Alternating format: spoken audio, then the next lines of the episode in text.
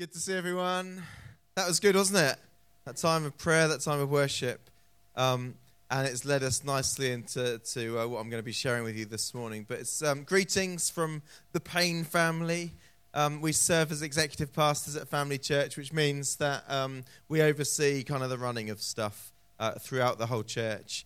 And it's a pleasure now to be able to get to each of the congregations once a month um, just to, to say hello. Uh, sometimes preaching, sometimes not. But, um, uh, you know, just to see our, our family in our different locations. And um, it's a growing family here in Gosport, isn't it? Um, and, and that's exciting. And, uh, you know, I, I, keep hearing great stuff about, about everything about Gosport, about the community work, um, about Sundays, um, about the connect groups, and, and so on. And it's exciting to just um, see that in each of our congregations that God is moving and God is working. So, um, hi from Pastor Andy and Gina as well. Um, next year, we're planning in um, times when Pastor Andy and Gina are going to be speaking in our congregations as well. Um, so, so this is good. And, and um, in Portsmouth, as you know, we've got now Sean and Paula uh, overseeing the Portsmouth congregation, which means that, that we're a little bit freer to do this kind of stuff, which is exciting. So, uh, our daughter Lola is with us today. She's seven. She's in kids' church. And then our two little boys, um, Corbin, who is 18 and about here, um, and Elliot, who is 15 and about here. Um, they're both in Portsmouth today because uh, they got all their mates over there. They didn't want to come over here because uh, uh, they're, they're involved. They're, they're, they're serving God over there in Portsmouth. So I'm going to be sharing part two of our uh, series on prayer. So this is part two of 10 today. There are 10 sessions um, on this series called prayer. And last week, last week you had a teaching on what is prayer. It was Mr. Kerwin who shared that teaching, wasn't it? Senior, not junior. Not yet. That's next week, right? That's next week, yeah. So, um, yeah, Kerwin Senior, Romeo, shared uh, the teaching on what is prayer. So he was just talking about the fact that prayer is a two-way communication with God. It, prayer builds our relationship with God. It's a lifestyle, not an obligation. Did he say some of those things last week? I think so.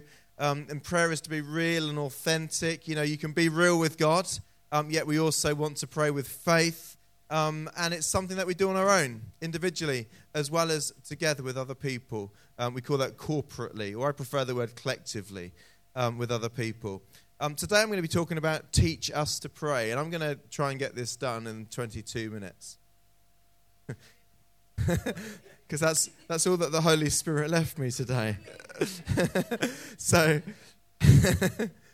um, so, we're going to actually look at a conversation that Jesus had with his disciples about prayer um, when they asked Jesus to teach them how to pray. So they'd seen the religious leaders praying, the Pharisees and the priests, and they'd watched Jesus as he walked in relationship with God the Father, and they'd seen Jesus communicating with the Father. And for some reason, um, the, the disciples were drawn towards the way that Jesus approached prayer and approached the Father uh, rather than the religious way that the Pharisees and the priests did it. So we're going to just read quickly from Matthew chapter 6. Uh, you can find this this same teaching from Jesus in Matthew chapter 6 and Luke chapter 11, but we're going to look at Matthew chapter 6. So, Father, I just thank you that as I continue to share today, uh, Lord, you'd speak um, through the words that I share, um, that my words would be your words, and that you would inspire us to understand more about prayer today through your word. And I, I pray, Father, that my words would, was, would be nothing, but your word would be everything today. Lord, that you'd speak into our hearts. Thank you, Lord. Amen. So Matthew 6, verses 5 to 15 says this. This is from the New King James Version. And when you pray, you shall not be like the hypocrites, for they love to pray standing in the synagogues and on the corners of the streets, that they may be seen by men. Assuredly, I say to you, they have their reward. But when you pray, go into your room, and when you have shut your door, pray to your Father who is in the secret place. And your Father who sees what is done in secret will reward openly. And when you pray, do not use vain repetitions as the heathen do, for they think that they will be heard for their many words. Therefore, do not be like them. For your Father knows the things that you have need of before you ask Him. That's good to know, isn't it? In this manner, therefore, pray Our Father in heaven, hallowed be your name. Your kingdom come, your will be done on earth as it is in heaven. Give us this day our daily bread, and forgive us our debts as we forgive our debtors. And lead us not into temptation, but deliver us from the evil one. For yours is the kingdom, and the power, and the glory forever. Amen. But if you forgive men their trespasses, your heavenly Father will also forgive you. But if you do not forgive men their trespasses, neither will your Father forgive your trespasses. Now, we're just going to do as much as we've got time for today, I reckon. Um, and we may come back to that in a minute, that last part. But I just want to um, start by looking at some principles that we find in this whole passage. And first of all, looking at verses 5 to 8, um, before Jesus actually prayed this model prayer that he was teaching the disciples uh, in terms of how to pray. Here's a model prayer for you. But before we get there, um, there are three don'ts that Jesus said in that very the, the start of that passage. First of all, in verse, verse 5, he said, Don't be like the hypocrites, because they basically pray to be seen by others. So there's a don't there, isn't there? Don't pray to be seen. We're not doing this for show, are we? Right. Number two, another don't is don't pray repetitive words or statements that don't mean anything and, and don't mean anything to you. That's found in verse 7. It says, Don't use vain repetitions as the heathen do. And then the third don't is don't pray like the religious or the heathens.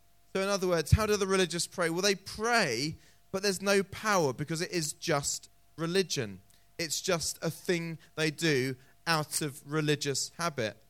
And in 2 Timothy 3, verse 5, which isn't on the screen, it tells us to turn away from those who have a form of godliness but deny its power. And so that tells me something. It tells me that actually God doesn't want us to be a people who just have religion, who just have um, a habitual way of approaching God, but He wants there to be power in our walk with God. He wants us to, to pray in such a way that we see the power and the life of God at work. And also, um, Jesus said there, don't pray like the heathens or the unbelievers. That's what a heathen is it's someone that's not part of a religious group. Um, in other words, praying into the air with no faith at all. Um, I remember going to scout parades. I remember being in school assemblies. And as a child, I had faith in God. I prayed these, these uh, prayers that we would be asked to pray and sung these songs that we prayed at our, uh, that we sang at our scout parades with faith in my heart. But I realized quickly that I was stood along a whole load of people that were just saying words. These words meant nothing to them. They, they didn't believe a word that they were saying regarding the prayers that they were praying and the songs that they were singing. And Jesus said, Don't be like them. So there's three don'ts.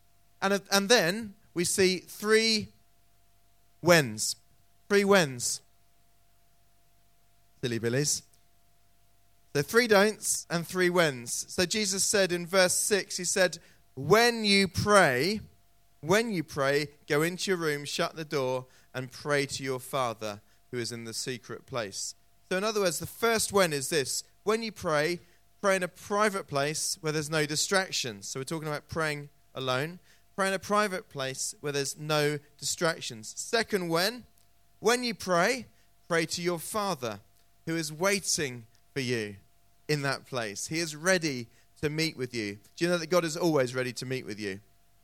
It's a bit like me these days with my sons um, you know, they're out so much doing their thing that when they come home, I'm like, right, let's spend some time together now. And then, like, no, I'm just going off again, Dad. Okay, right. Have to wait till next time. And I think God's like that sometimes with us, isn't He? He's like, oh, I'm so excited that, that Steuart is coming into this place and closing the door and spending time with me. And then I'm like, right, two minutes has gone. I need to go now, Lord. I've got things to do for you and your kingdom.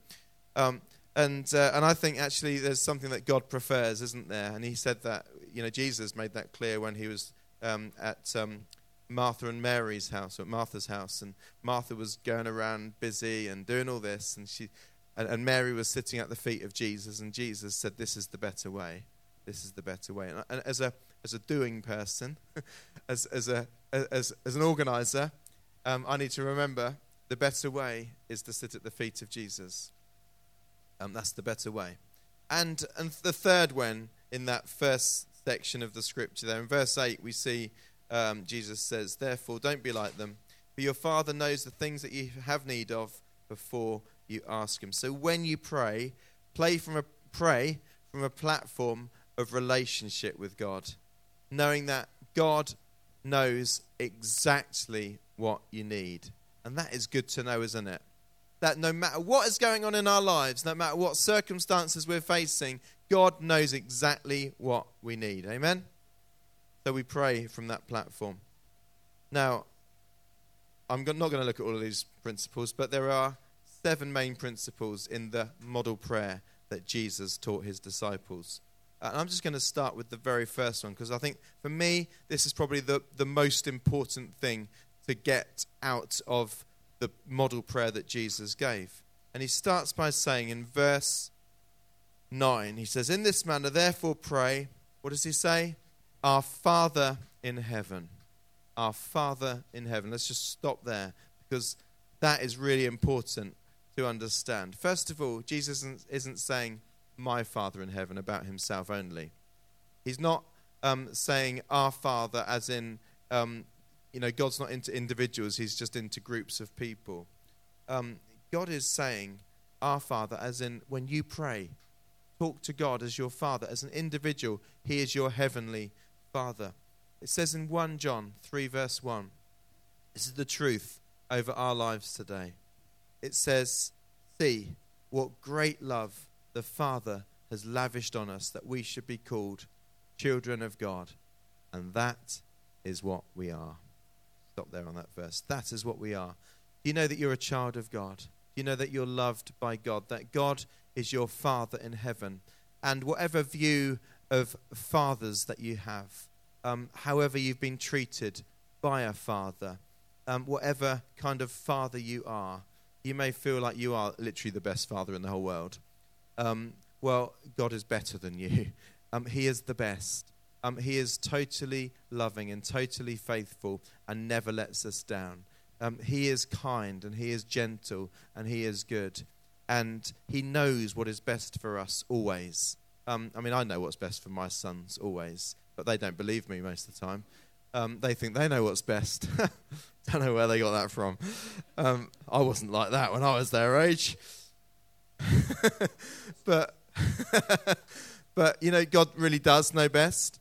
And he loves it when we come to him. And he loves it when we say, Father, talk to me. Father, teach me your ways. Share your wisdom with me. Help me to find strength in this situation. Our Father in heaven, who is kind and gentle and faithful and in every way will never let you down, loves it when you come to him. Um, just to be very clear, God is one God, um, yet three persons. So God is our Father in heaven. And we have relationship with God, the Father in heaven, because of God the Son, Jesus. Because God Himself stepped into this world in the form of a man, Jesus. And Jesus took our sin on the cross, as Pastor Jeff talked about when he introduced the communion earlier. Jesus took our sin. He took our sin. He took the sin nature upon himself and he paid the ultimate penalty, which was death on the cross. And because Jesus did that, um, we now stand free from our sin nature. Um, we stand loved by God. We stand before God righteous in His sight, perfect in the eyes of God, not because of what we've done, but by grace, by His grace, by His mercy and grace. We stand before God, loved by God and accepted by Him. And and so we have relationship with God the Father because of God the Son, because of Jesus. But not only that, it's God the Holy Spirit who is outworking the good, the pleasing, and the perfect will of God the Father in our lives. Amen? So, so God is always present with us. He is not just faithful, He isn't just for us, but He's always present with us by His Holy Spirit. And, and God the Holy Spirit outworks the will of Father God in our lives. Isn't that amazing that we can have relationship with God the Father through Jesus and by his spirit God is outworking his great purpose in our lives. And you know, I just said um, the verse from Romans 12 verse 2.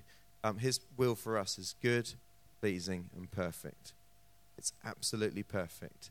So if you, you know, if you never know what to do, just say, Lord, your will be done. Your will be done because it's good, it's pleasing, and it's perfect in our lives. That's the first thing I wanted to talk about. The second thing is, is the next part of that statement there in verse 9. Our Father in heaven, hallowed be your name.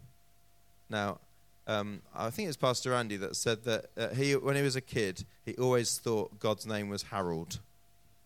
Harold be your name. Um, it's hallowed, Pastor Andy. and the word hallowed means to revere, it means um, holy, it means to be revered and honored. And that's what the, the, the word hallowed means. So when we say hallowed, we're saying, God, you're holy, you're to be revered, you're to be honored in our lives. So when we pray, it's good to recognize you know, when we, when we come to God, when we sit down, when we kneel down before God, it's good to, to start by recognizing that God is awesome. You know what the word awesome means? It means to inspire awe. And when you start to think about God, when you start to think about how He works and who He is, that always inspires awe.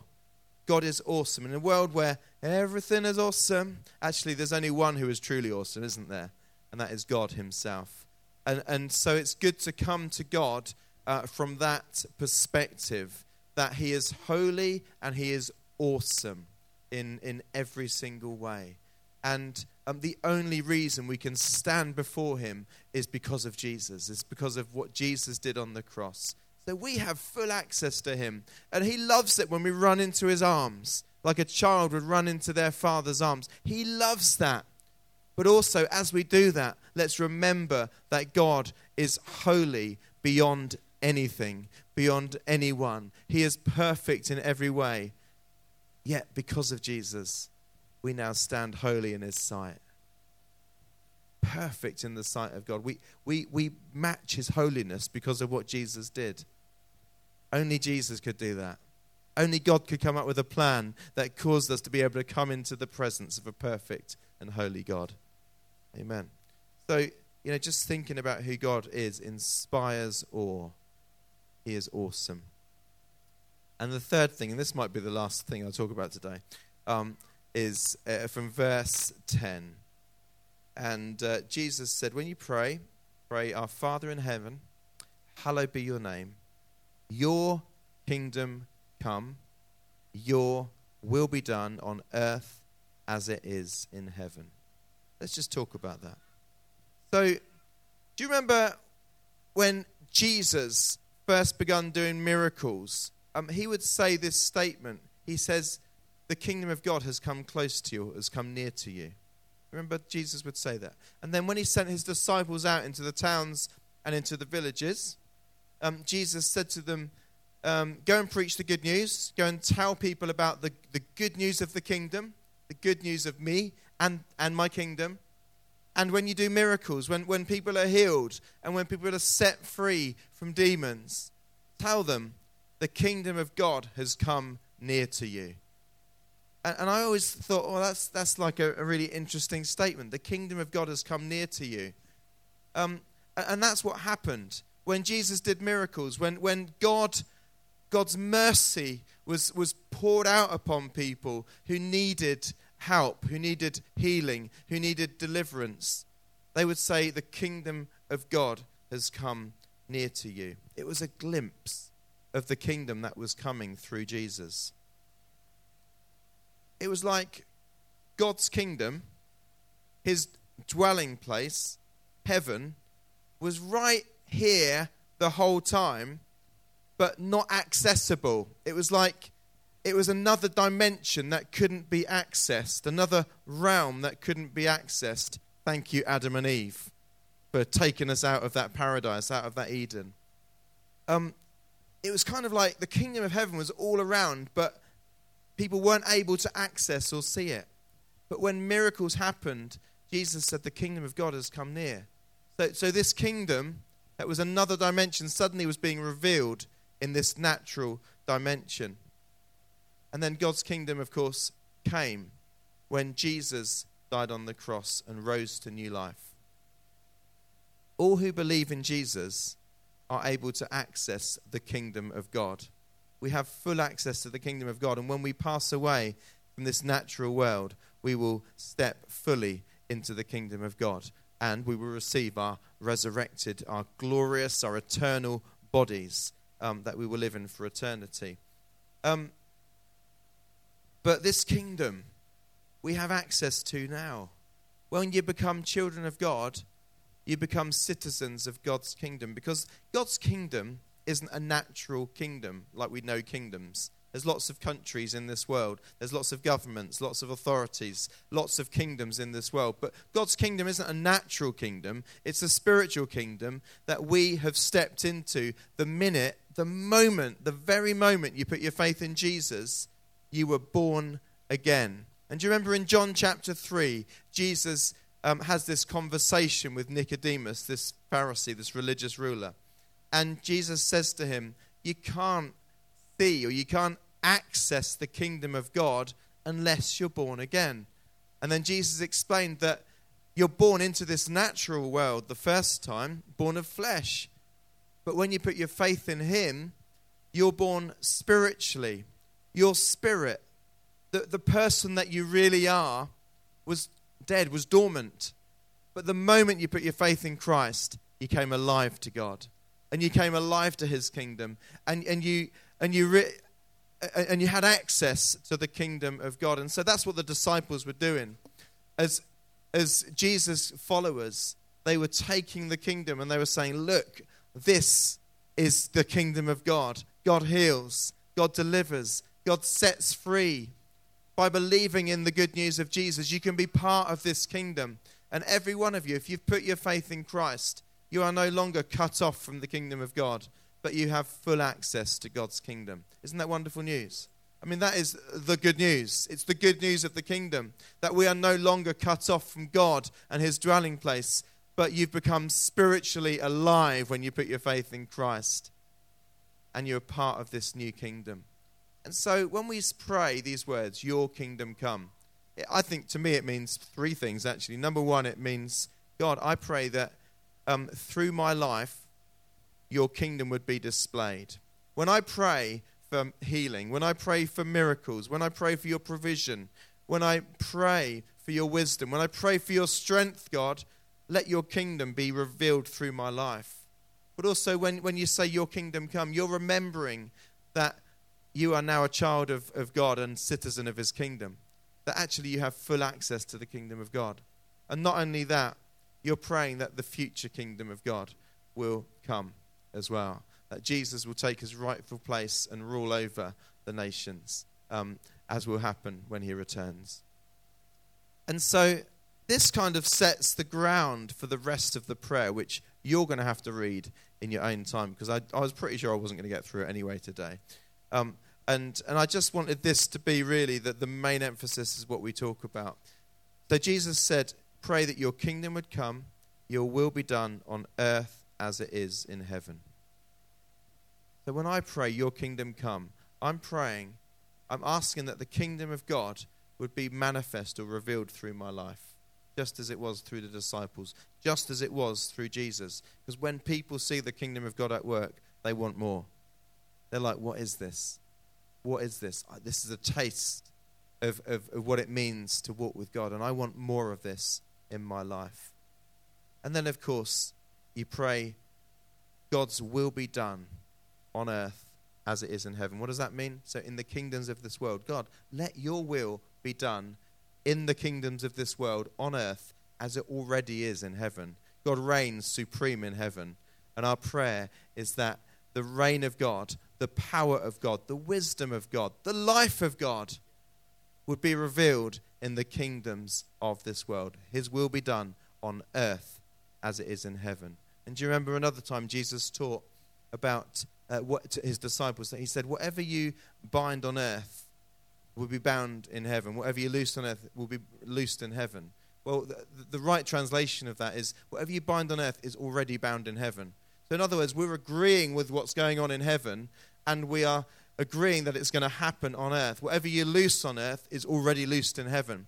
Your will be done. Your perfect will that is already taking place in the heavenly realm, let it be seen on earth. Through my life, Lord, through my life, through the lives of your people, God, through the lives of Family Church, through the work of Family Church. God, let your kingdom come and let your will be done. Praise God. So I'm just figuring out now how to finish. so uh, let me just tell you my other points.